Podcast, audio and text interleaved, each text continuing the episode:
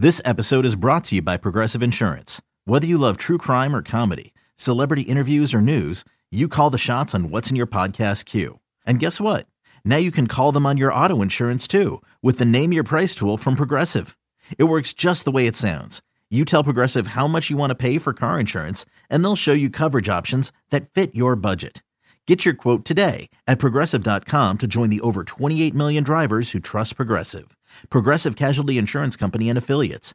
Price and coverage match limited by state law. From baseball's top personalities, the Hall of Famer, one of the great TV broadcasters, Bob Costas, is here on A's Cast Live. To the A's legendary players, five time Major League Baseball home run champ, Mark McGwire is with us here. You never know what stories you're going to hear. We used to come out here to lunch and run with our shirts off.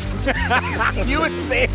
This is A's Unfiltered with Chris Townsend. Time now for another edition of A's Unfiltered, and we're going to be going over each division. And today we're going to be doing the American League East. Former big league pitcher and now TV broadcaster Ben McDonald from Orioles TV will be here. Shi Davidi from Toronto Sportsnet will join us to talk Blue Jays. Julian McWilliams, our old Buddy will be here from the Boston Globe to talk about the Red Sox. Randy Miller, Yankees writer for New Jersey Advance Media, will stop by. And then Rich Hollenberg, Rays broadcaster, will talk about the Tampa Bay Rays from Bally Sports. But we'll start with the big right hander. Remember the star out of LSU? He's such a good guy. Here is Ben McDonald. Ben, how are you? Good. How are you? Great to have you on the program again. Before you came on, we were just talking about reminiscing the the old ESPN days when really college baseball was one of their first franchises that they had showing the College World Series. And I'm trying to explain to our audience that, I mean, obviously, you, you, your career in the big leagues, but like you were like one of the first ESPN slash college baseball stars. What was that like back in the day? Well, you know, the college game has changed so much. You know, back when I was playing in the late 80s at LSU, you know, you were lucky to maybe have one or two games during the regular season on TV, but it was started. You could see the growth that it had began. Of course, when you got to the College World Series, everybody was tuning in because there wasn't much college baseball to go around. You get yeah. to Omaha, and uh, obviously projected to be the first pick in the country that year. There was a lot of excitement and all that kind of stuff. You know, so it was really cool back then, but it's really cool today to see how the growth. And I would tell your listeners, I mean, the college game is where it's at. And, and, and you know this. I mean, you saw the numbers like I did last year. I mean, over 50% of the Major League Baseball rosters last year, opening day, over 50% came from college programs. That's how important the college programs are now. We're starting to see the big time talent. You know, back in years past, you wouldn't see a Dylan Crews or a Jacob Berry, who's at LSU right now, could be the first pick in the country. Those kind of kids would always sign pro contracts. But now we're starting to see more of our superstars out of high school, if you will, starting to kind of test the waters in the college game a little bit now. So it's exciting. The college game's a great game. It continues to grow in leaps and bounds, and it's supporting the big leagues in a huge way right now. Yeah, we we've gone over it with multiple people about how when you start looking at technology and all the different things that college baseball was doing before big league and minor league baseball. They were at the forefront of technology, about health. You have a lot of these big time universities that are connected with their, their schools' hospitals that are working on how to prevent Tommy John, how to prevent shoulder injuries. It, it really is amazing how college baseball was so far ahead of even Major League Baseball when you started about using things like TrackMan and Rapsodo and all these different high tech cameras. Normally it filters down from the big leagues or the NFL or the NBA, but in this circumstance, when it comes to baseball, it filtered up. Yeah, no, no doubt, no doubt. Because I can remember, you know, talking analytics in the college game like five or six, even seven years ago, and I'm going, what, what are these guys talking about? But they were kind of ahead of the curve. Some, of course, some teams were a little bit ahead of others when it came to that. And you're right, the TrackMan has been a long, been around a long time, and other things have as well, you know. And so it's interesting to see how the game continues to evolve. And the college game to me is just a, you know, it's a, it's a wonderful game, and it's a game that uh, you know with Major League Baseball, we're during the lockout. I think more MLB fans had a chance to tune in just for a little bit to kind of see what it's all about, which is really cool, you know. And so I'm proud of the college game. I'm proud of where it's going. And look, it's it's a neat deal now with the NIL and You see more of these kids starting to come to college in some ways. Because if you look at it, I mean, look, and I talk about the SEC because I've been on the SEC a lot. But I mean, LSU every night there's 11,000 fans. Ole Miss, Mississippi State, Arkansas. I mean, it's 11,000 fans on the weekends in there to watch college games, and you can't get that in rookie ball, obviously anywhere, or really anywhere in the minor leagues. You can't get that. So a lot of these big time players are wanting that college experience in some ways to be able to maybe instead of starting off at rookie ball after you get drafted after your third year, maybe you jump to high A and you begin your begin your professional career at high A ball. Well, man, you start talking about pressure. I mean, you can win the national title in football like Eddie O and uh, be gone in a couple of years. So uh, Orgeron yeah. was he was on top of the world. It's Go Tigers and Joe Burrow, and a couple of years later, he's getting his walking papers. Yeah, go Tigers. That's right. Well, you know, look, and, and look, when they're paying the salaries that they're paying now, as you know, in college football, and you got the expectations like you do at some schools in the SEC in football, which you know has proven itself to be the number one football conference, obviously in the country for a long time. And baseball is there now in the SEC, and even these college coaches in baseball now are making a million and a half, two million dollars a year to coach college baseball, and the expectations are high. And if you don't win, you know you're going to get let go. That's the bottom line. All right, before we start getting into the Orioles, I want you to put your free agent hat on if you were a free agent right now, and boy, the clock is ticking, and every day, man, you're that much closer to April 7th and April 8th, what would it be like for you as a free agent looking for a team right now? Well, I think it's, it's your specific need, you know, and what do you bring and what's your value.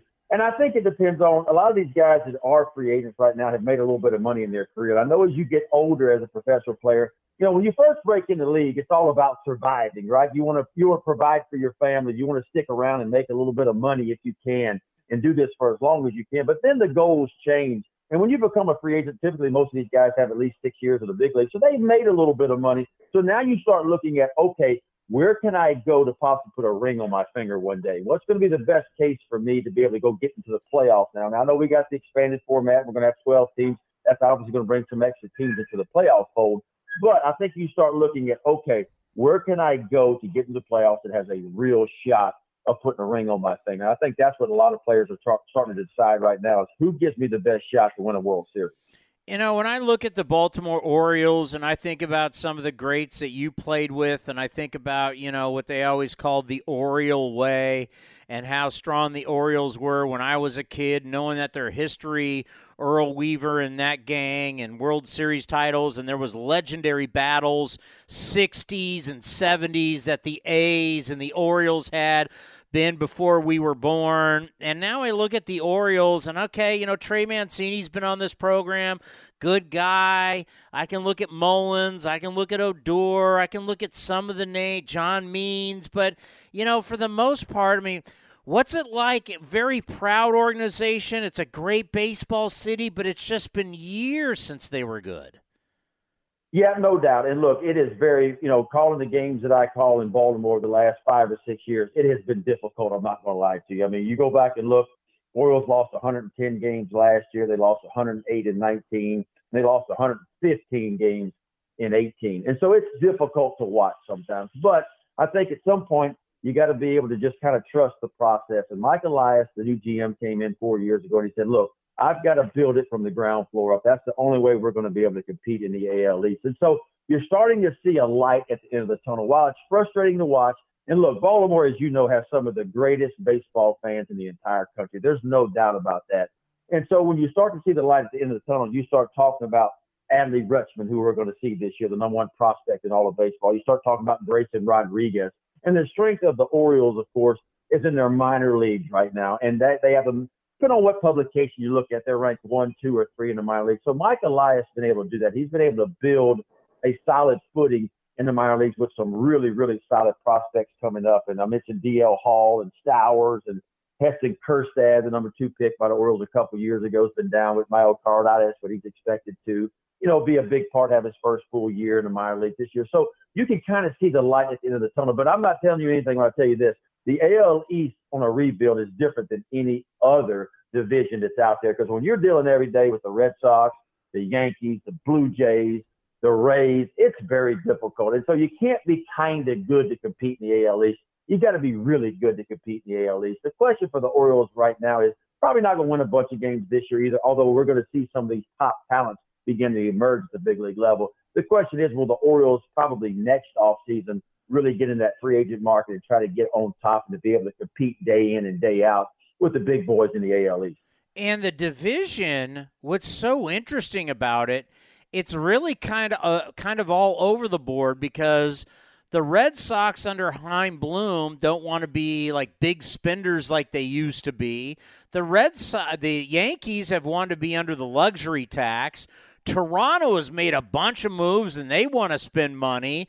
And then the Rays are going to try and be efficient with every single dollar they can possibly be. I, it really is a division of teams doing it a lot of different ways, but still getting it done. And would you say maybe the team to beat right now is the Toronto Blue Jays in the division?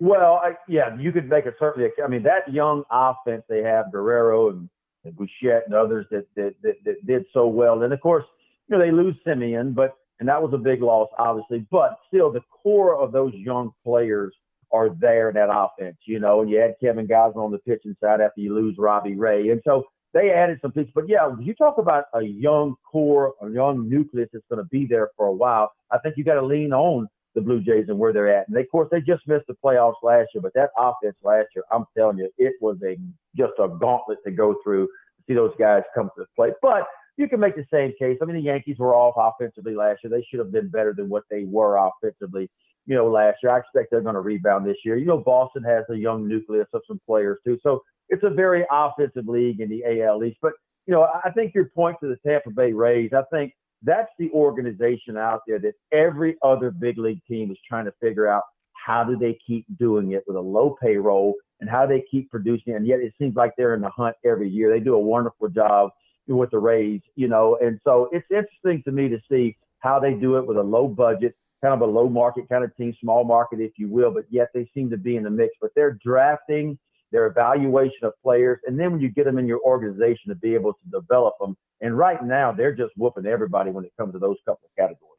You know, it's funny, you know, some of the rule changes, especially how many times you can bring a guy up and send him back down, only five times now. People go, oh, it's going to hurt the Rays. But what's so fascinating, Ben, is like no matter what the rules are, the Rays find a way. Yeah, and you talk about adapting, right? I mean, they were one of the first teams some years ago that dug deep into the analytics and they kind of figured it out on the pitching side. Remember, they were one of the first ones that kind of started the opener. And then if you go back five or six years ago, I think they were one of the first teams that really got crazy with the shifts, you know, and the yeah. defensive shifts and the, almost they were kind of in the forefront of all that stuff. So they kind of had it figured out in some ways quicker than most MLB teams. So I, I think you're right. I think they do a great job of staying ahead of the curve, if you will. And I don't think these new rule changes are going to affect them that much. They just kind of have it figured out right now. How do you like the new rule changes? Anyone that stands out to you, you like or don't like? No, I mean, I know some of the ones are going to be implemented potentially next year. I'm not a fan of the automated strike zone, the, the computer back there. You know, I just don't. I don't know how that's going. I like to see an umpire back there punching people out. You know, on strike three. I, that's just me. You know, I don't want to see. I don't know what a robot's going to do back there. Is a green light going to flash up when you strike out? Like I don't know how this is going to work, but they're going to try it at, at the minor league levels.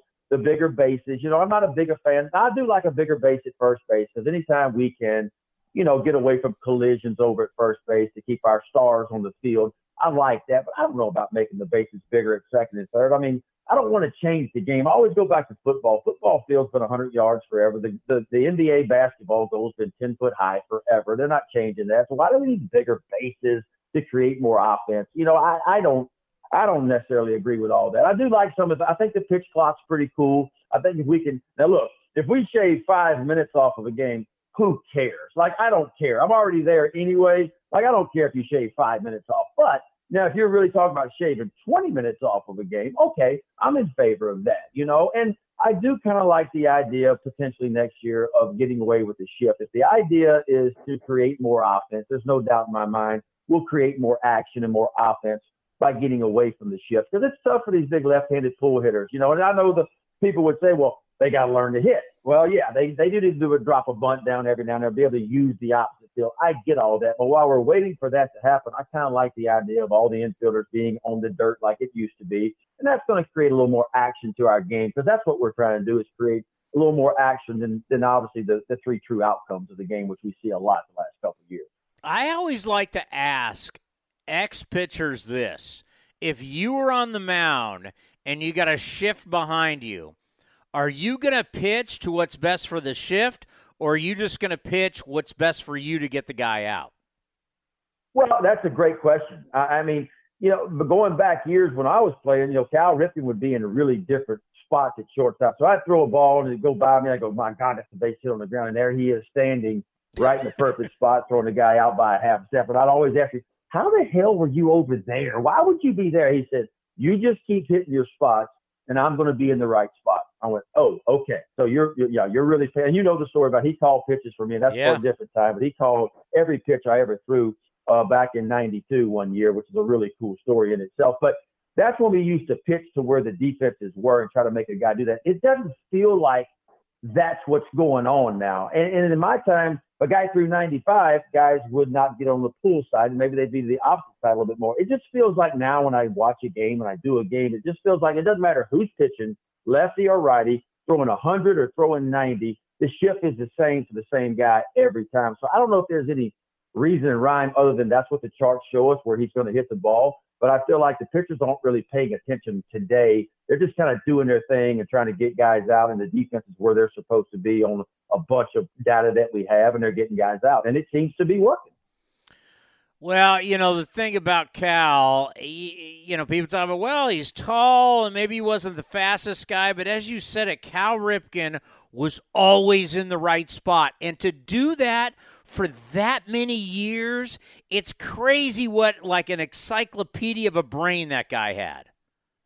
Yeah, I mean, always, you know, Cal was a, a big guy, as you mentioned. He played the game of shortstop before there were big shortstops. Nearly six foot five. He played it at 230 pounds here in the year, and just a, a monster on the field. Like he was obviously wired differently at the things that he accomplished, you know. And but he also knew the tendencies of every hitter and what they like to do with a runner in scoring position, how they actually approach the pitcher with nobody on base. If it was a blowout game versus a tight game, what their approach was. And he was so smart. And that's why he came to me and Chris Hoiles early in our career and said, You guys don't have a clue of what you're doing. I was like, No, Mr. Ripken, I don't have a clue of what I'm doing. My college coach called every game, every pitch I ever threw in college. I didn't learn how to set up guys. I didn't know any of that stuff because I was in the big leagues at 21 and didn't have a clue. And he said, I tell you what I'm going to do. I'm going to start calling every one of your pitches you throw, and it stays between us three. It stays between me, you, and Chris Hoiles. If it ever gets to the pitching coach or the manager, I am done. And you know what? That was my learning curve at the big league level. And after every game,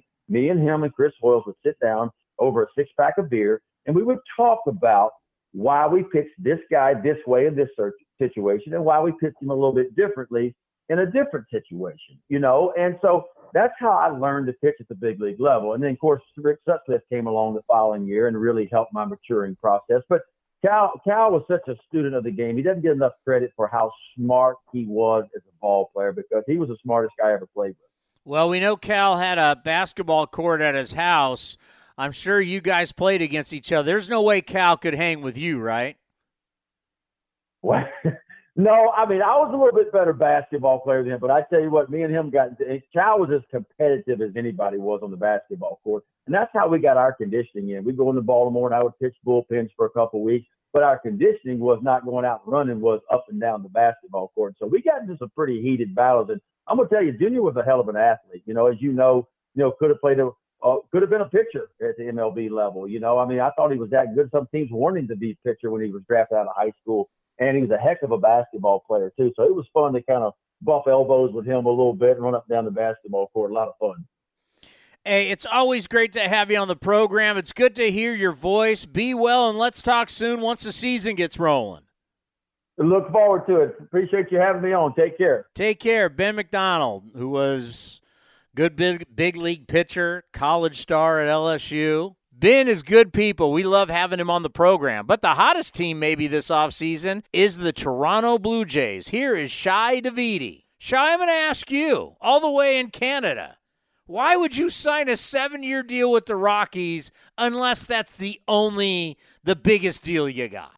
Yeah, I mean, right now, the way that they've constructed and certainly the way that they've operated in the past few years, you wouldn't do that, you know. And I remember when the Blue Jays acquired Troy Tulowitzki in 2015, and you know how staggered he was by that deal after being told that you know he wasn't going to be traded, and you know similar story for Nolan Arenado a couple of years later. Uh, he would certainly raise some eyebrows, but at a certain point in time, if a contract's right, a contract's right, and you know you put your faith in uh, a new front office there and, and hope that you're going to get a different ending. That's the best I can think of. Yeah, it's kind of bizarre. I mean, I understand you're going to put up offensive numbers, but man, I mean, it's going to be a long, a lot of bad weather, a lot of long nights, and uh, in that division where you know you're you're not better than the Dodgers, you're not better than the Giants, you're not better than the Padres. Good luck to you.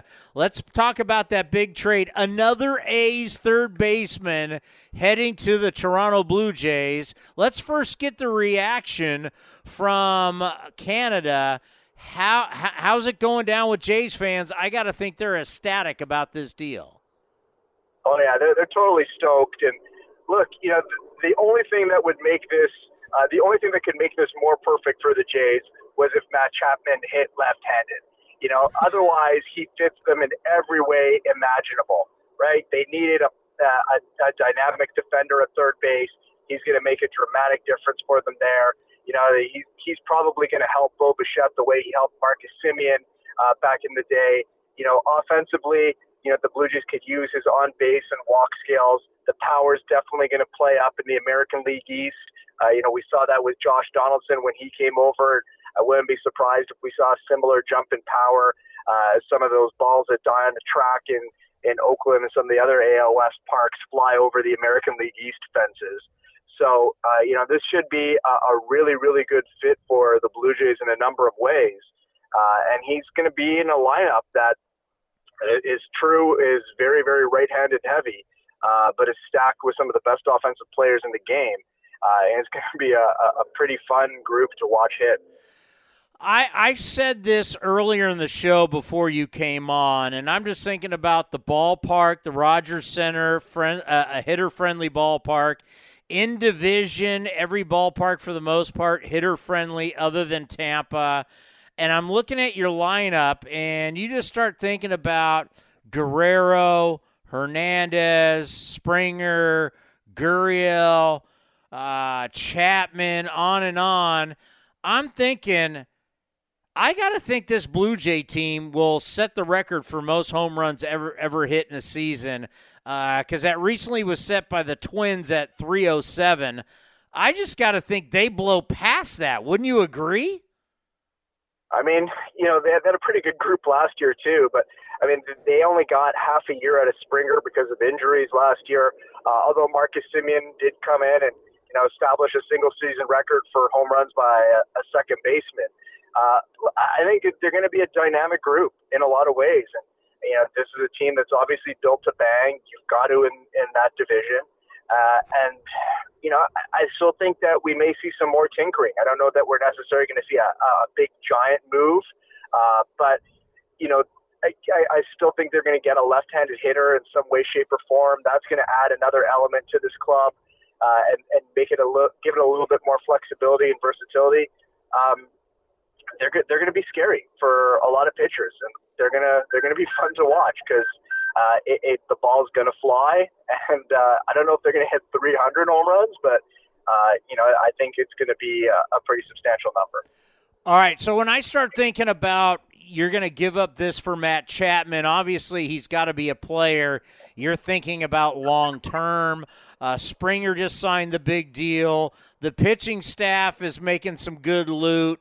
Uh, you're going to have to pay Guerrero. You're going to have to pay Bichette. Tell me about Rogers Cable. I heard, I, I heard they're doing really well financially. Uh, what are the expectation money wise for the Blue Jays long term in spending? Well, I mean, we've seen them. Uh, you know, they, have given out four contracts of 100 million plus in franchise history, uh, and three of them have come over the past, uh, you know, 14 months. You know, so that tells you sort of the direction that the, they're trending in. You know, they're they understand they're in the American League East. uh, and that you've got to spend to, to compete in that division.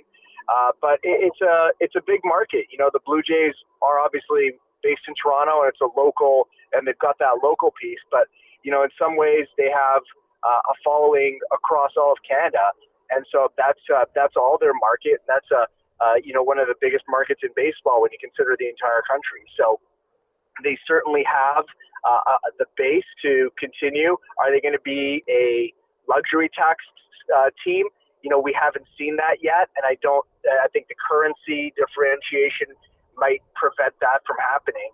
But I think they're going to be. We're going to see them be consistently in the top ten, uh, and perhaps pushing into the top seven, top six in the years to come. When Kikuchi is your fifth starter, wow. Now I know all five guys don't start the entire season, but going into the season, just talk about the starting rotation because boy, it looks strong. Yeah, and that's really a, strength that this team hasn't had in a while, right? You think back to 2016, and they had uh, an absolutely dominant rotation that year. Uh, and they essentially, I think they used only six or maybe seven starters all year, and a couple of them were just for uh, double headers or uh, rainouts. And so that's how deep they were. And this group has a chance to be better than that. You know, uh, you've at the front end, you've got Jose Berrios, uh, who came in last year and, and was completely to the billing. Uh, you know, Robbie Ray won a Cy Young and he left via free agency, but was replaced by Kevin Gausman, uh, who is essentially right-handed Robbie Ray. Uh, instead of a slider, he's throwing the split, and he's got a chance to be really dynamic for them.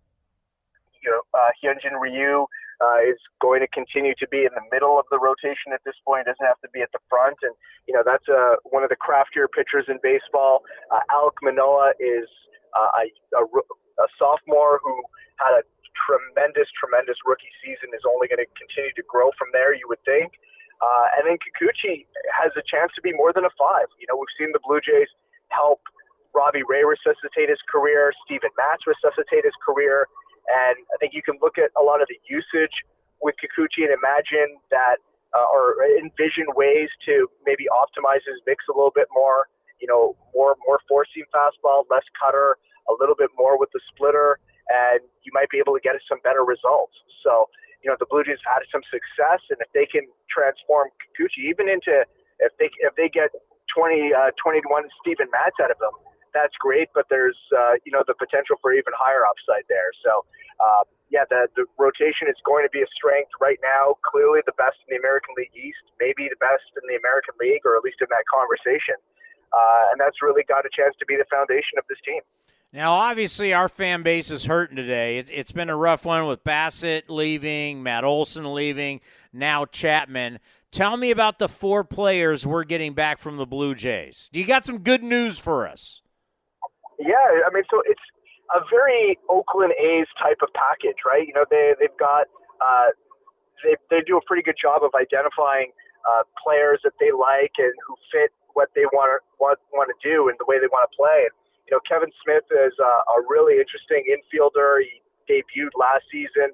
Uh, you know, he's got some power, has ability to manipulate the bat a little bit. Pretty good defender. He's got can play third, can play shortstop, and you know he's uh, you know he was blocked a little bit. And all, all the guys that they traded uh, in this deal were sort of blocked in Toronto, and I think that's why this package, you know, uh, was you know in that sense a bit comfortable for the Blue Jays because each one of those guys was going to have a, a, bit of a tougher time trying to get to the big league roster. Um, you know, Gunnar Hoglund is a first round pick from last year. You know, he was pushing his way to the top 10 before he had Tommy John. He's still working his way back from that. But, you know, the, I've heard projections of him as, you know, uh, maybe a three, if not a four or five type of starter. So, you know, he's got a chance to be a good one once he gets healthy. You know, Zach Logue is a, uh, a left-handed starter who's had nice success. He doesn't have big stuff, but uses his repertoire really well. Uh, and he's he's more of a you know he's sort of a, a pitcher whose profile really fits the American League West and and those big ballparks there. Uh, a guy who gets some fly balls, but makes some uh, make hitters miss hit balls oftentimes. And uh, you know Kirby Snead is a uh, an interesting left-handed reliever. He was uh, up and down a little bit last season. Um, and he's uh, got a chance to be a contributor out of the pen. Well, you know, I mean, you, you hope you, you get two out of the three really help you at the big league level because you know the A's end up getting nothing in the Josh Donaldson deal, and and that was really rough. It set the franchise back a little bit. I, I think there's no question about it. I mean, you look at the Toronto Blue Jays now going forward in 2022, and you look at you know what the Rays do year in year out. Uh, you're always going to be battling Yankees and Red Sox. I mean, the Orioles stink, and they're going to stink again. Where do you put the Jays in the American League East right now? I mean, I, I think they're pretty close to the Rays. They're neck and neck with the Rays in some ways, and maybe even have surpassed the Rays a little bit. You know, uh, uh, the Rays are kind of, or have been in recent years at least, you know, the Blue Jays' kryptonite. Uh, you know, they play a really tight game oftentimes, and you know they seem to capitalize on any little thing that goes wrong for the Blue Jays in the games that they play. Uh, but you know, I think one thing that Chapman does is Chapman really tightens up that infield for the Blue Jays. Uh, you know, they set up playing some guys out of position at third base now, uh, the way they did last year with Biggio and you know Santiago Espinal transition there did a nice job, but it's not his natural position. Um, you know, those guys can play second base, which is more their more a natural spot for them. So presumably they'll be better defensively. Chapman help, helps out with Bo Bichette. Uh, you know, the, the Blue Jays can tighten up their bullpen. Uh, and just, you know, that was a real sore spot for them last year. They gave away easily 10 to 15 games there that were very winnable. Uh, and if they win even half of them, they're right there with the Rays. Uh, you know, I think that the Blue Jays are at that same level already. So, um, they've got a lot to look forward to this year. And if, assuming everything you know goes even reasonably to plan, they've got they've got some uh, some built-in insurances in case uh, some things do go awry. But you know if uh, Vladimir Guerrero Jr. continues to progress and looks like he will, Bo Bichette takes another step and looks like he will. You get uh, anything uh, close to a healthy season from George Springer. Uh, you know, Chapman is able to round out into form. I mean, this has got a chance to be a pretty scary ball club. One of the early interesting notes about going to play the Blue Jays in Toronto and the A's, their first road trip, uh, start of the season. We're going to see you there in Toronto. Is from what I've heard, if you are not vaccinated, you can't enter the country. You can't play against the Toronto Blue Jays. How do you think baseball is going to handle this?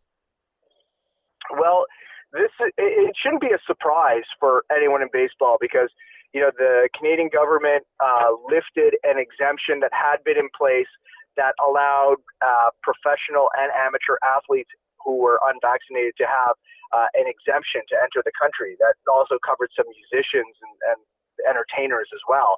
Uh, that was removed, uh, and so you know, Major League Baseball, as part of the collective bargaining agreement discussions, agreed with the players that anyone who's unvaccinated is placed on the restricted list and uh, loses service time and pay.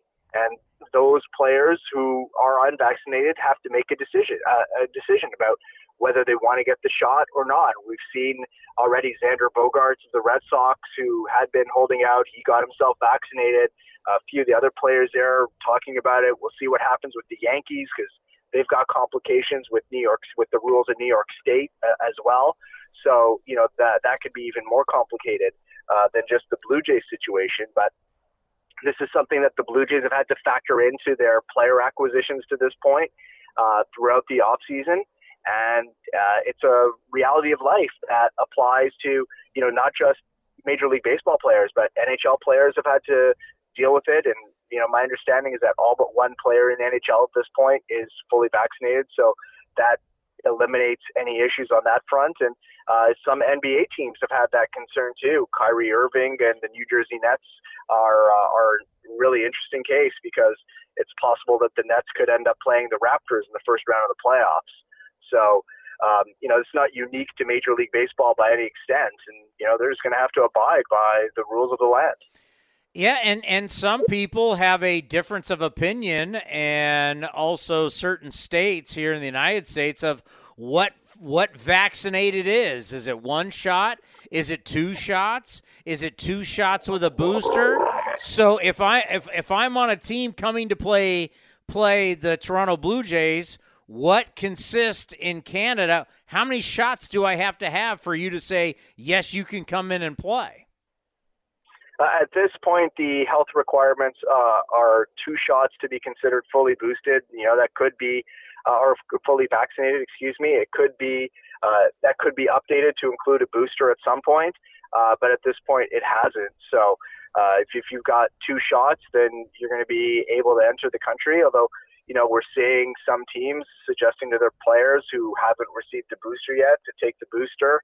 Uh, there's some, uh, I believe there's some, uh, Ken Rosenthal reported that there's some rules uh, around uh, coaching staffs in Major League Baseball that requires everyone there to get boosted uh, as well. So Uh, certainly uh, a lot of teams uh, and a lot of a lot of different levels of both sport and government are still figuring out how to best navigate this. Yeah, and you think about a team, let's just say a team has X amount of guys that can't play in Canada. So you're going to be able to bring guys up. has it been decided how that will work? And obviously, coming up here uh, in baseball, it's going to matter how many times you can bring a guy up and down during a season. have there been talks about what a team can do if they have to leave players at home or on the road and they can't bring them into Canada? Well, I mean, the players uh, who are unvaccinated, as I mentioned, are on the restricted list. So, you know, they have to deal with the rules in and around that. You know, it's not, they they're not going to be treated as if they're on the COVID nineteen IL, uh, which uh, was the you know what obviously a lot of teams had to use last year uh, in and around infections. So, uh, you know, this is one of those situations where you know if you aren't vaccinated, you are quite frankly hurting your team, and you know, we can argue about whether that's right or that's wrong, but uh, you know, there are there are reasons that teams are urging their players to get vaccinated. It's not only to abide by the laws; it's just also you know to help avoid uh, serious infections on their teams, to try and protect uh, staff around the clubs, uh, as well as uh, as well as the players themselves, and to try and limit the the time that's spent on the the list with an injury, but uh, or uh, with an infection, excuse me. But quite clearly, if you are going to be adamant about being unvaccinated, it is going to put your team at a disadvantage and it's going to hurt them. Well, I got to tell you, the American League East is going to be fascinating to watch this year, no question. So keep your phone on. We're going to be calling because we're we, your games are going to be starting out early here, and we're going to be watching them. It's going to be a lot of fun. Yeah, it should be a, a super interesting year in a lot of ways, and uh, it's uh, going to be fun to have Josh Donaldson back in the Division too. I think there's going to be a lot of drama uh, and a lot of great theater in New York with uh, you know that combination of personalities there, and uh, definitely uh, uh, the people in Toronto are definitely excited about uh, what lies ahead for the Blue Jays. Good stuff. Let's talk soon. All right, take care. It's only a kick a jump, a block. It's only a serve. It's only a tackle, a run. It's only for the fans. After all, it's only pressure. You got this. Adidas. Hey, everybody's loving the Jays, but look out. Trevor Story is now with the Boston Red Sox. Here is Julian McWilliams, used to cover the A's, now covers the Bo Sox for the Boston Globe. All the way from Florida. First of all, how are you and uh, how's life as a new father? Uh, sleep deprived. You guys warned me about that, but you know, I'm uh, I'm we're going through it now. But uh, yeah, it's it's it's great though. It's great though. It's starting to see the personality and and uh, she starts to notice who you are. So you're getting a little something back. It's not like she's just like a zombie anymore. Yeah, how much uh, getting away for, for from diapers for a while? Oh, it's it's huge, man. I was on leave uh, for about eight weeks, and then um, the lockout happened, so I had another two because my wife was back at work. So I was I was like, yeah, I probably need to get down to Fort Myers so they, they can hurry this thing up, but you know, that would be nice. So, um, Yeah, so they uh so but it's it's it's it's good though, man. It's it's uh, it tests your patience, but uh you know I'm I'm all I'm all I'm all in on it, and my me and my wife are having a good time, so that's fun.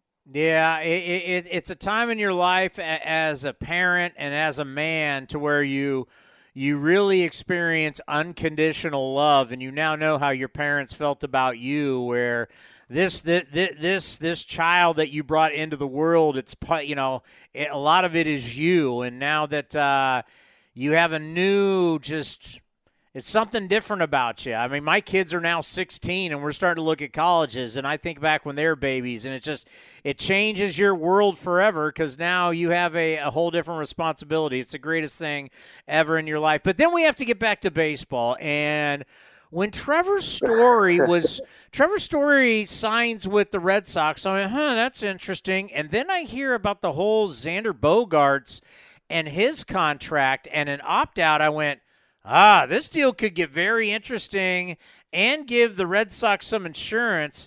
Talk about how you're reading the tea leaves here.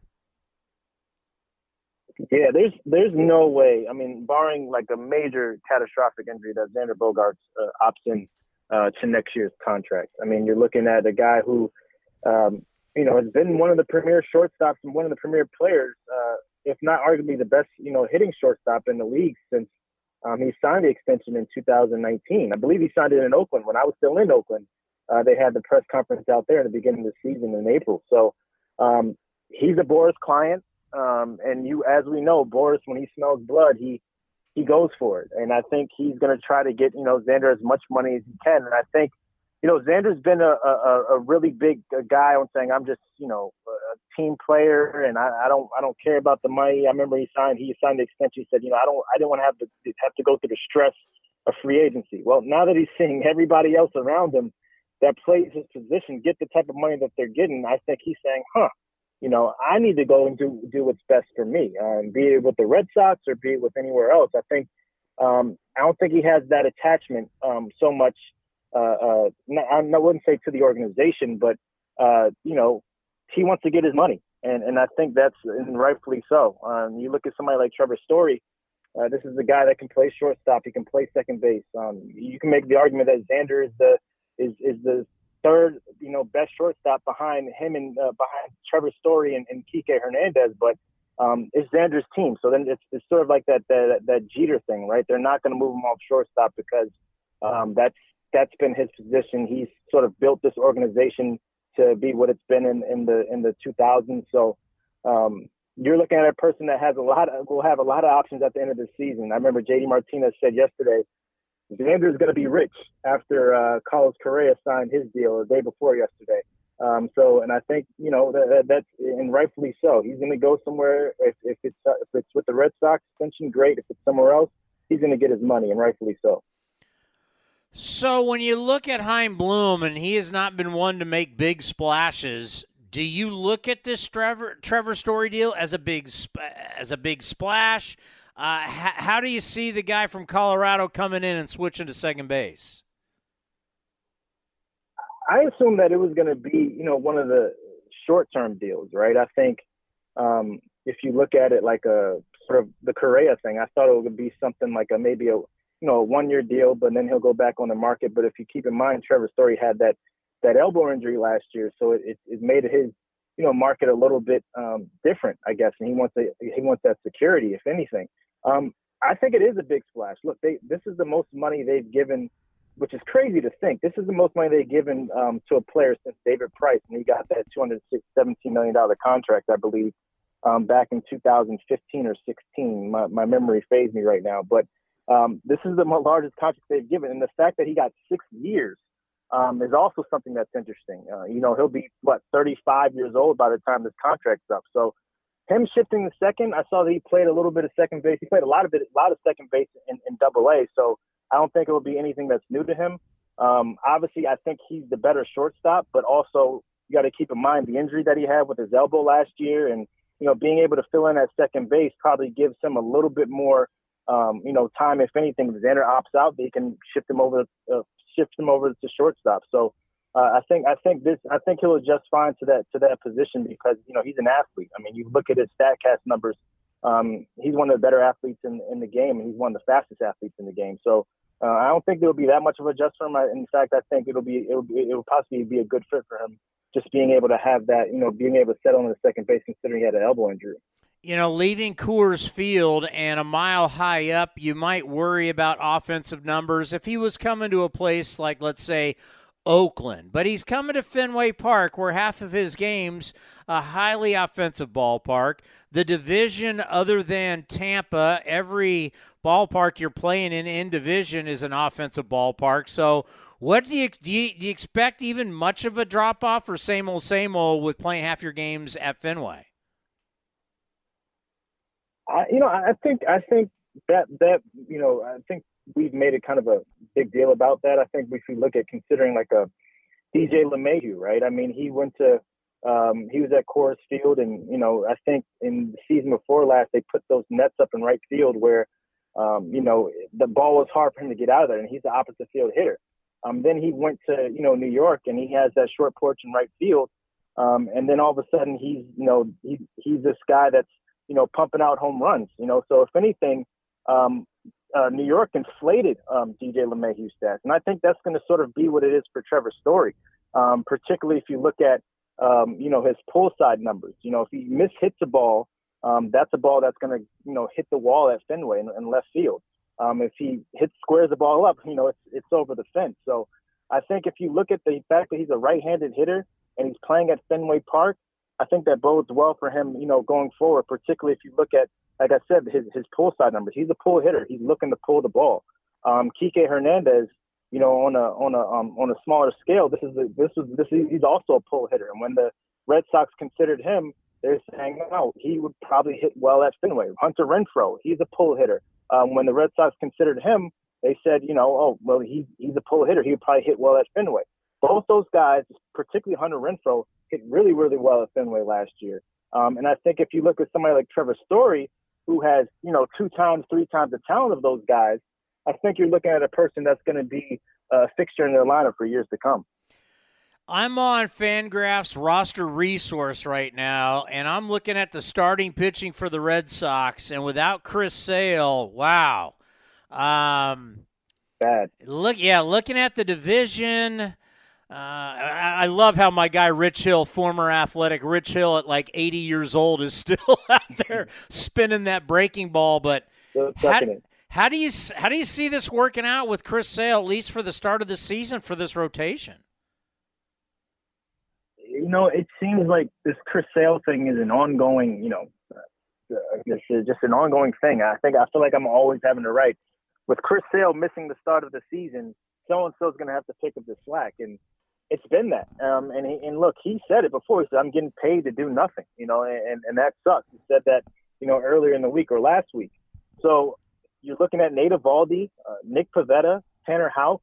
Um, you know, I like Tanner a lot, and, and I think he's he, he comes in. This will be actually his real real first full season um, in the big leagues. I think he can be a, a, a, a number three or number two or number three starter in the future. But right now, it's Nate Eovaldi, Nick Pivetta, um, uh, uh, Tanner Houck, uh, Rich Hill, and, and Daniel uh, and Daniel Wacha um, you know, that's that's that's not necessarily the five that you want to run out there. Um, and, and it's a shortened spring. People like Nate Eovaldi who, who have a routine and who, who focus on staying healthy. That's that's going to be something that's that's that's uh, sort of sort of up in the air. You know, somebody like uh, uh, Nick Pivetta. Um, oh, he says, you know, he's used to it. You know, he, he's still a rhythm guy, and if he doesn't have his command, you know, that's that's going to be a problem. So clearly, the Red Sox are going to have to make some moves. Um, at some point during the season if they want to if if they want to be if they want to contend, particularly in the AL East. When you look at you know teams, not even say the Yankees, just the Blue Jays and what they've done. Um, you're looking at you're looking at a team that just has you know possibly a, a, a number four and I say a number five starter in any other in any other rotation. If you're looking at say Nate Eovaldi or excuse me number three, I'd be generous.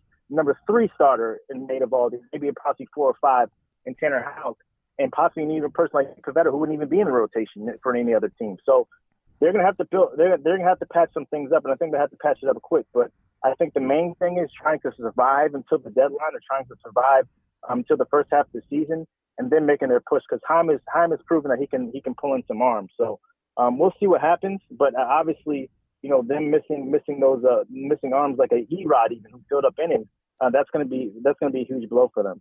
Yeah, the season's going to start here in a couple weeks. I mean, we're going to snap our fingers and it's going to be opening day, and the East is just going to be. It's going to be a brawl. That's what it looks like. And when you start talking about the Red Sox and the Yankees and the Rays and the Blue Jays, we'll keep the Orioles out of this. So those four teams right there, New New York, Boston, Toronto, and Tampa, handicap that. How would you see it one through four right now?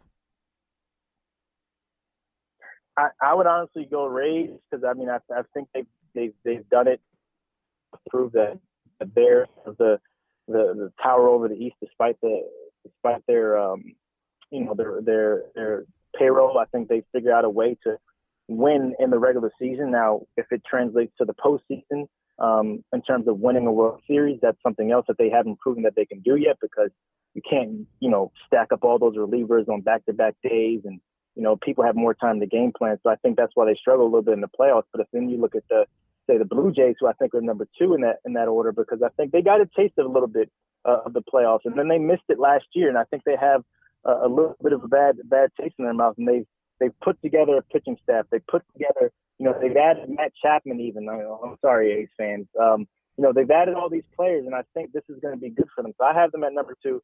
Right now, I have the Yankees at number three, um, and that could change because obviously if the Red Sox, you know, pick up some pitching, you know, I think that can that can bode well for them. But you know, right now as it stands right now, I think you know they're they're the they're the number Red Yankees are number three, Red Sox are number four, and obviously you have the Orioles who we're not going to talk about at number five. But I think if you look at those four, I think the Rays and, and, the, and the Blue Jays have done an excellent job of going out and getting guys. Um, the Red Sox, so they got Trevor Story. Um, a lot of guys dropped off the off the uh, off the list um, in terms of in terms of guys that, that were free agents who they could have you know gotten. So um, I think you're looking at at a team that that's flawed from you know from its pitching staff even down to some of its bullpen and, and trying to get Matt Barnes on track who had a who sort of you know fell off a cliff in the second half of the season. So there's a lot of questions, but you know if anything, I think Chaim Bloom has figured out a way uh, to patch up things um, in the rotation in the years past, and we'll see what happens um, you know, going into this year.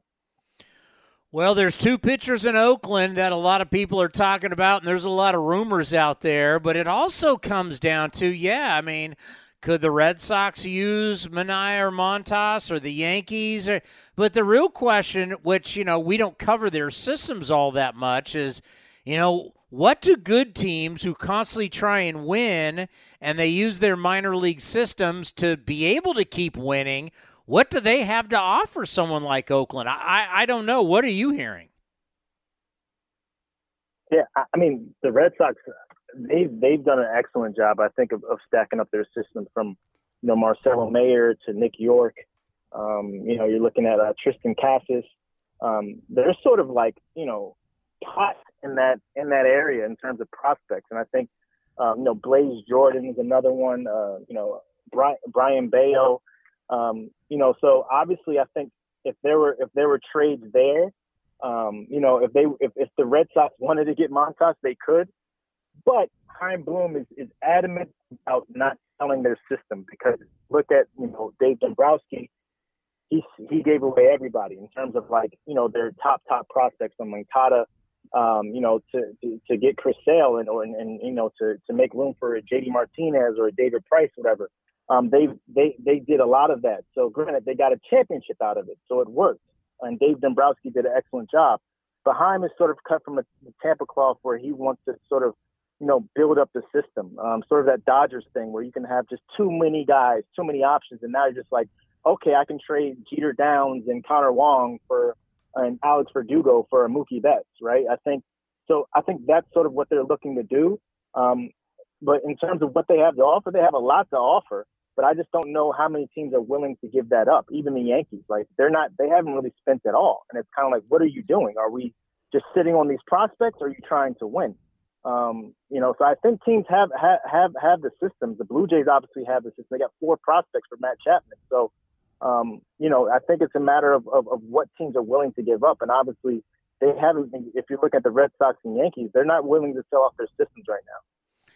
Yeah, you mentioned the Blue Jays, and I know you ranked them pretty high, second in the East. I mean, there is so much hype around them right now. Wait, where did you rank them? Did you rank them second? Yeah, I did second. I think they're second right now. I think I think the Blue Jays. I think the Blue Jays. Now, I think if you have if you're looking at a team like the Blue Jays, I think where they struggle is with the where, where I looked at last year. They struggle because they were so young they struggle with close games. They struggle with making the routine routine play routinely. I think, um, but if you add somebody like a Matt Chapman in their in their infield, because if I looked at Bo Bichette at shortstop, I think Matt is going to help out Bo significantly um, if they put him back at, at put him back at a, uh, um, at shortstop because Matt plays so deep. And and and Matt, you, if you remember with Marcus Semien, Marcus Semien just sort of played up the middle, sort of. He shaded up the middle and Matt's like, I got everything, you know, that's left. I have everything that's to my right. You know, it doesn't matter. It was sort of like he was the shortstop of the of the infield. So I think that's going to help help help simplify the game for somebody like a Bo and saying like, look, I just have to worry about what's in front of me and to my left. Matt Chapman has everything else. So if you look at that and you consider that, I think that'll help them significantly because I think Bo led led the league in, in errors in terms of shortstops last year. So I have them ranked second right now. That might be a little bit of a hype train, but I just think they're so loaded and they're so talented, man. And if they put it together, I mean, that's that's that's going to be a that's going to be a force. You know, sign stealing we know was going on all around baseball, and teams love to point fingers. And it's coming out that there's going to be a letter that's going to be made public from baseball uh, to the New York Yankees about their involvement. Now, Boston can't be looking at anybody because they've been guilty, they've got caught, and they've been punished. But how much do you think baseball and ha- I would say fans, I know the A's fans will love it, and even Red Sox fans are going to be like, you know what? Finally, it's coming up about the Yankees and it's going to be official. Yeah, I, I think that's big, right? I think in terms of just saying like we weren't the only ones that are doing it. Now, I think if you look at it, and they obviously took it to the nth degree, and then you have Cora in in Boston, then, and then you know they're looking for any little thing. So, um, granted, sign stealing is sign stealing, but I think the reason why Houston went to those degrees is because of saying like, hey, everybody does it, right? And it's sort of like, you know, if everybody's cheating on a test, and then all of a sudden, you know, they're getting answers from, I guess, you know, uh, uh, uh, uh, from from the person in front of them there's going to be somebody in the class and like, you know what? I'm just going to bring the entire worksheet that our teacher gave us with the answers on it, you know, and and and, and just be kind of bold with it because nobody's gotten caught yet. And then and then the person gets caught. It's like, wow, how could you do such a thing? Granted, sign stealing is bad, but with the Yankees, I think they pointed fingers a lot. Um, you know, from CC Sabathia to Aaron Judge and, and everybody else saying like, you know, we would have won the World Series if if if had we, you know, hadn't been sign stealing and it hadn't there not been sign stealing in 2017, well, look, you were doing it too. So uh, it, it, comes out like that, and I think that there's been a lot of finger pointing at the Red Sox. I mean, excuse me, at, at the Houston Astros, Cora, um, you know, the Red Sox and everything like that. But uh, everybody's doing it to some degree. I think I think Houston just happened to take it a little bit over edge.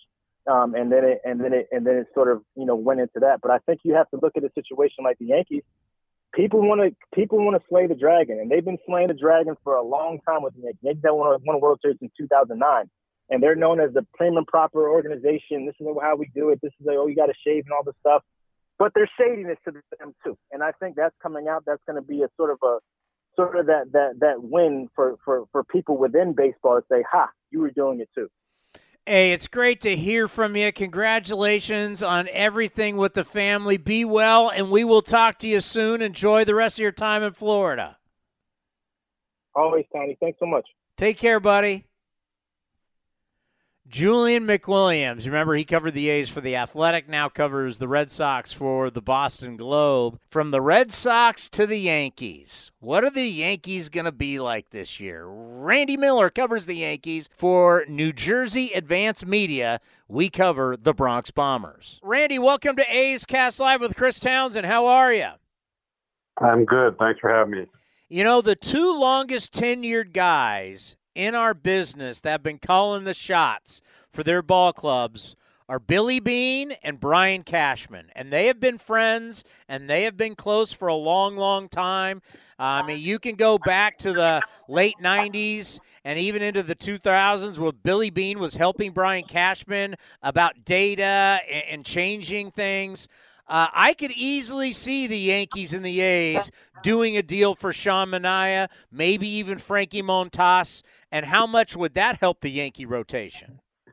Well, the Yankees would like to get another starting pitcher. Uh, I asked that around the organization to people, and from what I hear, as close friends as, as Billy and Cash are, that uh, it's tough for them to work deals. They did work one a few years ago with Sonny Gray. That didn't work out great with the Yankees. But uh, I've heard that uh, that Cash has trouble doing deals with close friends, and that that uh, that might be uh, tough to get a deal done with Manaea. Yeah, some people are a little afraid that when you when you do a deal with Billy Beane. it uh, always comes out smelling like roses on his end, and it doesn't always look so good for you. Right, just like Tampa Bay, uh, everybody says uh, nobody should do a deal with them because everything they get uh, turns to gold. And uh, if, they want to to give you someone, you should say what's wrong with the guy. it's kind of like that with Oakland too. Well, I mean, you think about the success of the Rays. You think about what Toronto's doing, and Toronto's acquiring people. Toronto's got money. Toronto's looking to pay and get better. Chaim Bloom has finally opened up the checkbook and brought in Trevor Story. Is is there pressure on the Yankees before the start of the season on doing stuff? I know how Steinbrenner's talk, Cashman's talk, but how much pressure is on them to actually make some moves? I asked Hal Steinbrenner that question about a week ago when he talked to us. I've asked Brian Cashman that question, and they continuously say there's no pressure on us. We're going to make our decisions that's best for your organization. Uh, a lot of Yankee fans are up in arms now because the Mets are spending so much money. They've never had to deal with uh, a team in their city outspending them. Uh, but that said, I believe that they need to get a catcher. Uh, and I think that uh, that's the first priority right now. They have an extra infielder right now. Uh, right now, DJ LeMahieu is going to be a guy that probably sits on opening day and uh, rotates around. And he has a, I think, five or six more, five, six, five more years, I think, on a $15 million contract. That's a lot of money for a, an extra infielder. Uh, so I think that they need to, that possibly a deal with the Cubs for Willson Contreras. I know that the, the Yankees like him. I know he's available. The Cubs got a uh, catcher in the offseason. So uh, it, it comes down to can they work a deal? It wouldn't shock me if a bigger deal is made with the Cubs where Gleyber Torres is sent back to the Cubs. That's where he started out. The Yankees got him in that Aroldis Chapman deal in uh, what was it, 16, the year the Cubs uh, won the World Series. But right now, Chapman uh, Torres is coming off two bad seasons. He looks different this year. I think he's going to have a better year. He had the 38 homers a couple years ago, and I think that got in his head and it it messed him up uh, defensively. And he's back more comfortable at second base. But it wouldn't shock me if the Yankees could work a deal with the Cubs for Contreras and maybe a bigger deal where they get a starting pitcher or a pretty good reliever in a deal uh, sends Torres back to the Cubs. I'm so glad you brought up Torres because we've kind of been thinking about it on our end. And if there's going to be some type of deal going on, because there was even rumors that Frankie Montas and Sean Manaea could be a package deal for the Yankees. And I think about the, when you know Gleyber came up. Next, you know, people wanted to put him in Cooperstown already. And as you said, last couple of years hasn't been the same. But you've watched him every day. I want you to look at it from the Oakland A's perspective. How good would it be for them? And if you were covering the A's, would you like to see the A's acquire Torres? Well, there's a lot of upside there. He's he's a personal guy that uh, definitely would be a fan favorite. Uh, I think he's better at second base. So sure, I, if if you're an Oakland A fan, you you definitely want that. The question is, uh, if he goes to the A's, how long are they going to keep him? Because he's what that's three three years uh, now. So are they going to get rid of him in a year or two when his arbitration number goes higher? But from a player standpoint, I think that could take pressure off him. He likes being the guy. Uh, he could possibly hit third. I don't see Torres going to the A's. You know, the Yankees like their their rotation. When you look at the Yankees rotation right now, they're really happy with Nestor Cortes, who is kind of a, a Jamie Moyer type. I was around Jamie. I was a Phillies writer for 16 years, and and I watched Jamie Moyer get guys out throwing 82, 84 miles an hour when he was 45, 46. And Cortes last year, I'd seen him around a lot. He'd been in the organization for a few years, bounced around, and he comes up last year and started the second half of the season, and he was their best starter in the second half, even better than Gerrit Cole. So that's a guy that you look at and say, okay, uh, people are thinking that he'll just go right to middle relief, but they want him in the rotation. They really like Jordan Montgomery, who got a lot better last year. So there's there's two lefties there. Severino is a guy in his only two full healthy seasons as a big league starter was I think top five or top six Cy Young, made the All Stars both years. I had an ERA under three one year, won 19 games another year. So they look at Severino and think that can be a really good number two with a Gerrit uh, number one. Uh, they also have Jameson Taillon, who last year was his first year back from the second Tommy John, did not do well in the first half, but look at his numbers in the second half.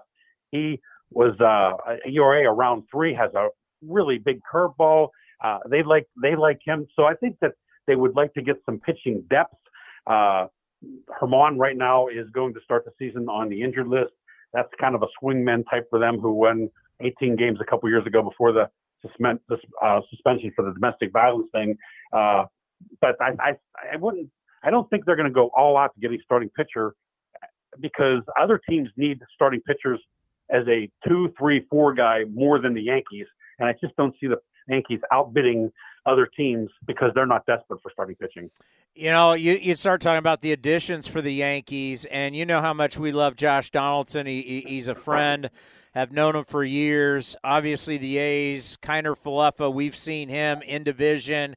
Um, if everybody stays healthy, the thing that I like about JD and Kiner Falefa is the kind of hardcore – kind of red ass that they bring on an everyday basis. They bring that edge every single day. That works in some clubhouses, doesn't work in every clubhouse. How do you think that works with the Yankees? I'm not sure on Donaldson. I know that when he got here for the first day, the first thing he did was go into the manager's office and try to iron things out with Gerrit Cole, who was hurt last year by the the criticism. Cole has uh, a big say in this team, big part of the clubhouse. Uh, I know that the Yankees love that Donaldson is an old school gamer, that he wants to win, and that's the common denominator there between Cole and Donaldson. Is they they they came to terms like, look, we both want to win, and we'll get past what we had in the past, uh, past problems. Uh, Kiner Falefa has surprised me. I didn't know much about him, and I've had two pretty good talks with him. And, and you're right, uh, this guy's a gamer too. Uh, he went out in the offseason, I guess during the lockout, his last five weeks, he flew from Dallas to Los Angeles and had uh, hitting, I guess he would go Friday and have three days of hitting and uh, head sessions with um, Turner, third baseman for the Dodgers. And, and Justin Turner really was trying to help him put some lift in the ball, teaching him to hit the ball the other way more. And this guy's really, really focused. And he's also he, loves being a Yankee more than anyone in my seven years on the beat. This guy, uh, I, I think he's going to thrive in New York. I think he's going to be a fan favorite. I know the Yankee fans are disappointed that they didn't go for Correa. They didn't go for Story. They didn't go for Seager. They didn't go for any of the top shortstops. I thought they would get a stopgap. I thought they'd get Simmons, but the, uh, I think they've got a better guy here, and he's going to be a guy that when their number one prospect, Anthony Volpe, who the Yankees think that is it can turn into another Jeter. And about 10 scouts that I've talked to feel the same way. Uh, guys I've talked to, uh, people that had him coaching 12, 13, 14, 15, 16, they all think that way. This kid is, is going to be special. And uh, I think Kiner Falefa could down the road, if the Yankees keep him, transition into a into that utility position player that's uh, so important nowadays, more so than past years. Yeah, that's no pressure. You can only be the next Derek Jeter. Don't worry about that kind of pressure. I, I know, but if, I've been doing this a long time, and this kid's makeup for someone not in the majors is number one of anyone I've been around. Not even close second. Wow. It's, uh, remember this name, Anthony Volpe. He last year he was a top player in the minor leagues. He was in low A and high A. He'll be in double A this year, probably end in triple A. I wouldn't be surprised to see him in the big leagues by next year. And uh, this kid's going to be a superstar in baseball. You know, we all know our organizations better than anybody else. And I remember uh, CJ Nitkowski for the Rangers and also Sirius XM. We had this conversation uh, about the Rangers and the A's in the division. And so I think about you, the Yankees, and the AL East. And, you know, from afar, this division looks like a battle royale. I mean, you take the Orioles out we know how tough the Rays are. The money and the acquisitions uh, that the Blue Jays have been doing the past couple of years, and their young crop is now grown. You think about the Boston Red Sox. How do you handicap this division before the start of the year? Tough division. My pick would be the Blue Jays right now. I saw them yesterday, and uh, Montgomery pitched, and first four guys line singles. Fifth guy hits a ball the wall that's caught, and I just remember seeing that last year. Now they have third baseman Chapman, who's replaced Semien. Uh, I, I, think they're uh, going to be really, really good. I think their starting pitching will be okay. I worry about their bullpen. I think they'll end up getting a closer or finding someone. I think they're the best team. I look at the A's, the uh, Rays roster every year, and I just I don't know how they do it, but they're always better than everyone thinks. They play the game the right way. Uh, they they manage the analytics better than everyone else. Uh, they they are the team that's smarter than everyone now. It used to be the A's. It's the Rays now that outsmarts everyone and wins with the least talent. It's it's it's amazing what the, what the A's and the Rays do with with the payroll. And uh, so the Rays, I think, are going to be good again. Uh, the Yankees will be good again. The Red Sox, I I think the Red Sox are the fourth best team. I wonder. I worry about their pitching. Uh, Sale is hurt. I, I like Story. I like their their offense, but uh, I think they would be a threat to win other divisions. But they could be squeezed out of the playoffs possibly because the AL East is just so powerful. Yeah, and I got to think if uh, you're one of these teams that's going to be battling the AL East, you have to really like the fact that you have the expanded playoffs, correct? Sure, because if you just get in, you never know what can happen. If you get in, you get a couple uh, hot pitching pitching performances. Uh, you can go a long way. Uh, you know, ha- having the best team. Look at all those years with Atlanta. They won the division 14 years in a row, and they win one World Series. So that shows you if you get in, you can even knock out uh, the Braves with Maddux, Smoltz, Glavine. Uh, so it's just get in. Nowadays, the talent I think is more even than than past years you look back at the 70s and with the Reds and Dodgers and Pirates, there, there was just fewer teams that could really get in the playoffs and win. And now I look at it and it wouldn't shock me if you go around the AL and you say six, seven teams could win the World Series this year. Yeah, I mean, and, and, speaking of the Atlanta Braves, my God, they won 88 games last year and they won the World Series, and so it's we we are now into more of a a tournament style atmosphere in the postseason for baseball, and. Uh, uh, hopefully, it will translate into more fans enjoying our great game. Before we let you go, anything on the new rules that are being implemented that you like, dislike? How did you see them? I, I, I hate the uh, ghost runner rule. I'm I'm so old school. Uh, I know that the uh, the robo umps are coming probably in a year or two.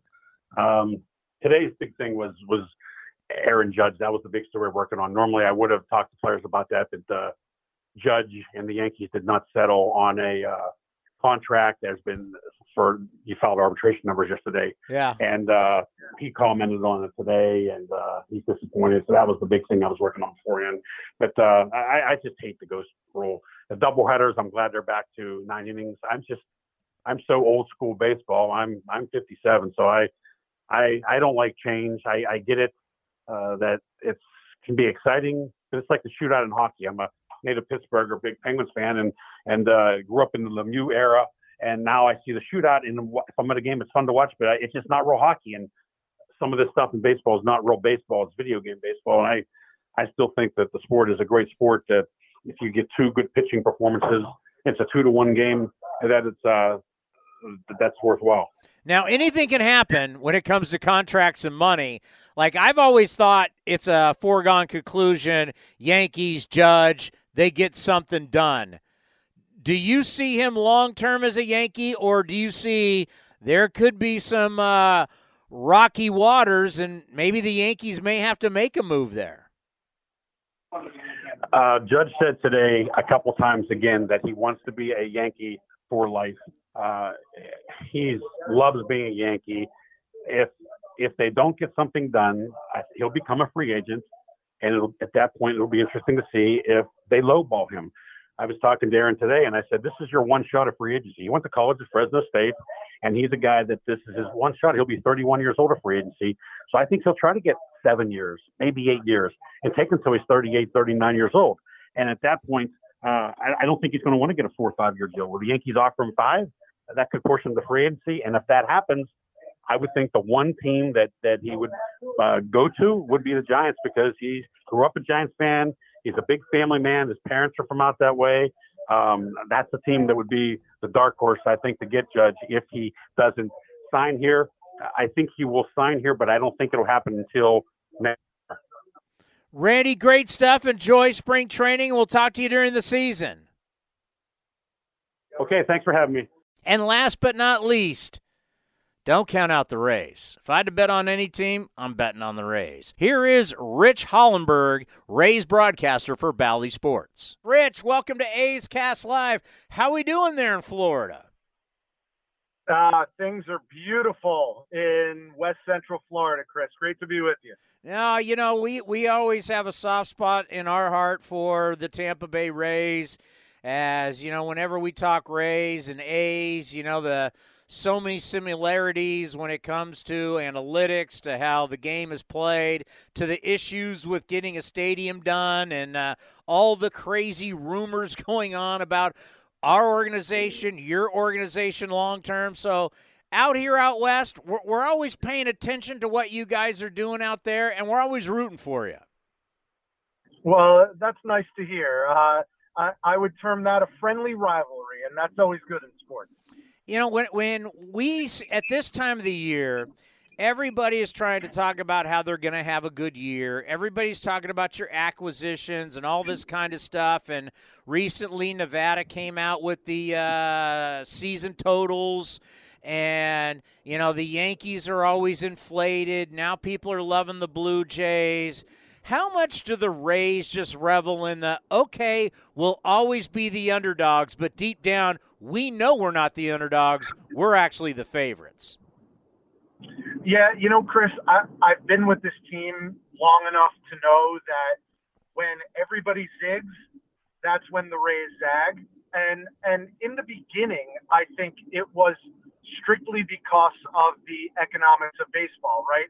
Lowest payroll in baseball for almost every year uh, since they've been in existence. And yet, I think in the last handful of years, really since Kevin Cash came on board.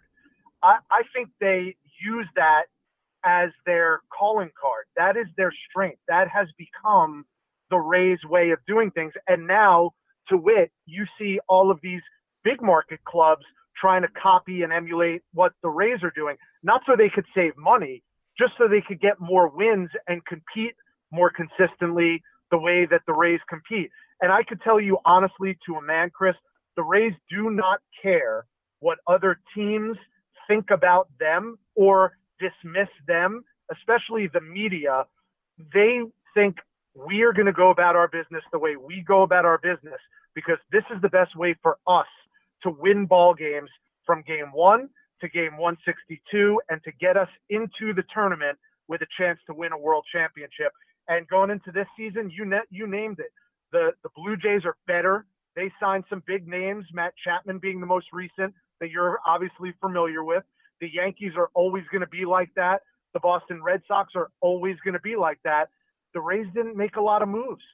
They've got a lot of the same familiar faces from last year and even the year before, which heretofore was unheard of. There was always a tremendous amount of turnover on the Rays roster because of economics. But the last couple of years, they've kept the core together. And that's a a nod to their excellent farm system, but then they have a way of bringing in veterans with a chip on their shoulder, undrafted rookies, cast-offs. I, I, I affectionately refer to the Rays, especially their relievers, Chris, as the island of misfit toys. no one else wanted these guys. The Rays bring them in, and all of a sudden they cobble together arguably the best relief staff in baseball. So they've had success doing it with money aside, and they're going to keep working that way because it's been working for them. You know, when I think about buy in, you got to have buy in. And it's sad to say, but the last time we had a winter meetings was down in San Diego at the Manchester Hyatt.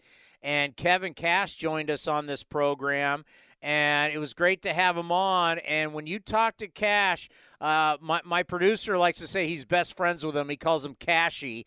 Uh, when we were talking to Ke- when we were talking to Kevin, you're like, you see the energy, you you just see the leadership you understand why all these guys, there could be stuff that goes on that as a player you may not like. You might get some innings taken away. You might get sent down. You might get at bats taken away.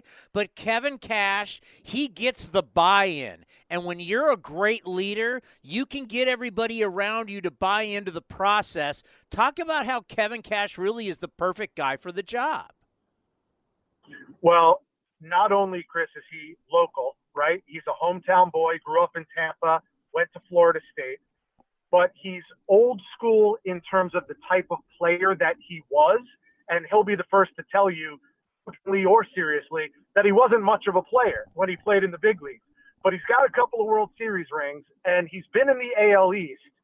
And I can tell you that he buys in to the way that the Rays do things because he wants to be here. And there's one word that comes to mind when you ask me that question, Chris, and the one word answer is communication. From Erik Neander, the president of baseball ops, all the way down to Kevin Cash, this team communicates inside the walls of their fraternity better than any professional or college program that I've been around. They are constantly communicating in difficult situations, in support situations, and obviously in winning situations, everybody knows where they stand. There is no BS. There is no dancing around difficult conversations. There is straight talk and real talk and some tough love. But what there is always is constant communication. And I think that is the number one aspect of why Kevin Cash has been so successful and why the Rays have ultimately been so successful, especially coming off back-to-back AL East championships. Well, you talk about adding a big name. Uh, that big name is a guy you already got. I'm not sure about his health. Tyler Glasnow obviously, is one of the best pitchers in Major League Baseball, coming off Tommy John surgery. I don't know where he is with the arm, but didn't he just have something done on his ankle? Where are we with him? Yeah, I just saw him uh, a few moments ago before the game started here against the Orioles in uh, in Charlotte Sports Park, and he had a boot and it was weird because it was the first time I've seen Tyler this spring, and I'm like, I expected to see something on your arm, but not on your foot. It was something that's bothered him for a while, honestly. And the elite level athlete that he is, he was able to kind of play through it. But his doctors, in con- consultation with him, of course, said, you know what, you're still recovering from your TJ. This is the best time to do this surgery, clear it up. And then when you come back from your arm surgery, you're going to be even better and more ready to go because your ankle's going to be that much better. So I think it was a calculated type of a scenario, the timing of it. Obviously, the Rays have zero expectations, nor should any fans, of him coming back anytime soon. So take this time to not only keep rehabbing your elbow, but rehab your ankle. And by all accounts, it was very minor surgery anyway. So take care of that, and then you come back even more close to 100% than you were before. Like any clue when he might be back? I, I don't think there's any clue, and I think the Rays, you know, the, the smartest voices in the room um, are smart for a reason. There, there's no reason to tip our hand and tell anybody, let alone me, when Tyler Glasnow is expected back. You could take your best guess. You could go by the day that he had that elbow cut and say, well, usually it's about 16 months after that. Uh, if you do the math, then you know that math would make sense to me. But the Rays don't operate the way that everybody does, and they're certainly not going to rush him back. And then obviously, you know, the question arises about his status with the team and his contract status. And a lot of people were saying, well, if he's having Tommy John surgery, this might be the last time we've seen Tyler Glasnow pitch as a member of the Tampa Bay Rays. And that still could be the case, but I'm not so sure just yet because the Rays have had a tendency and a history to trade for guys who are in that situation, i.e., Nate Eovaldi, who they brought back a couple years ago and then traded him to the Red Sox. They have more of a history of trading for those guys than trading away those guys who are coming off an injury like that. So I think the jury's still out. I don't I don't really have uh, a hard and fast answer for you on that. Well, when Wander Franco signed that big contract, I'm not sure he was able to buy people drinks yet. I don't even know if he was 21. I think he's just 21 now. I mean, a superstar product, uh, lo- locked up long term with the Rays. That's great to see. Just how good can this guy be? I think we'll be talking about Wander Franco competing for an American League MVP as early as next year. Um, I look at Vladdy Guerrero as the closest comparison that I could make to the talent level that Wander Franco has. And by that, I mean both of those guys graded out as an 80 grade hit tool, which almost never happens. Both of those guys had that. Here's the one thing that Wander has that I think after a couple years in the bigs that Vladdy had to learn and didn't have in his DNA necessarily. It's the work ethic. And I think the Rays invested in Wander more for his work ethic, or at least as much for his work ethic as they did his other natural talents, his supernatural baseball abilities, which in some respects are just God given, Chris. You know, you look at him and he just exudes professional athlete, even at this tender young age. Uh, but I think the fact that regardless of his hype, of the attention that he's been paid ever since he was 13 years old, he still comes to the ballpark every day playing like he's playing for his job. And that's exactly the kind of player that the Rays love. And that's why they invested in him in a way that they have never invested in anybody since Evan Longoria, and even more than Evan Longoria about 10 plus years ago. So um, I think the ceiling has yet to be even seen for what Wander Franco could be. But he stays healthy, and Vladdy Jr. stays healthy with the Toronto Blue Jays. I think those are going to be the two top guys in the conversation for American League MVP for maybe the next five years. And the bottom line is when you're going through all this, you still got to have a good time. Is anybody better than that in that clubhouse than Brett Phillips? Uh, hey, listen, his company says it all, right, Chris? Baseball is fun. And I will say this he is not a mascot. Like the Rays, you know how the Rays do baseball business. They could be as cold hearted and cutthroat as anybody because at the end of the day, the most important thing is your win and loss record. And they believe in Brett Phillips. He is an elite level defender. He has elite level speed. And was the bat a little bit lacking? Yes. Is the are the strikeouts alarming? Yes. But I can tell you this from seeing him, Brett Phillips came into camp this year in the best shape of his life, and he is part of a really deep outfield rotation that the Rays clearly feel he is on whatever basis, whether it's limited, part time, full time, whatever you want to describe it as, he is going to contribute to this team in much the same way that he did last year. Well, uh, we'll end on this, and I know people ask me this all the time, and it, and it just gets old, and you're like, wake me up when there's shovels in the ground and that's with our ballpark because we're like you. I mean there were talks about montreal there's st petersburg there's tampa. Hell there's talk about us in las vegas back here in oakland just is there anything new or is it just same old same old? Well i for one am, am thankful when it's same old same old there's nothing new um, I think that again, the brain trust of the Rays uh, are the ones that I always defer to. And whenever fans ask me questions about the baseball decisions or the operations decisions, I always defer. I say they're much smarter than I am. Whatever ideas or thoughts or opinions I have, they pale in comparison to the people they have in their boardrooms and their front offices. They have earned the respect and I think the right to go back to whatever drawing board they're on and come up with the best way to keep baseball in Tampa Bay. Now, did I agree with splitting a season with Montreal? No, because selfishly, I live 10 minutes from the stadium, Chris. I don't want them going anywhere. But if it's a question of move the team to Tampa versus St. Pete and they stay in Tampa Bay for the next multiple generations, then I'm all for it. If you put a gun to my head, I think that's ultimately what's going to happen. But I have no news. And as far as I'm concerned, no news is good news at this point. I hear you. Thank you so much for the time. Enjoy the rest of spring training, and let's talk soon. You got it, Chris. Thank you. Good stuff. Talking about the Rays.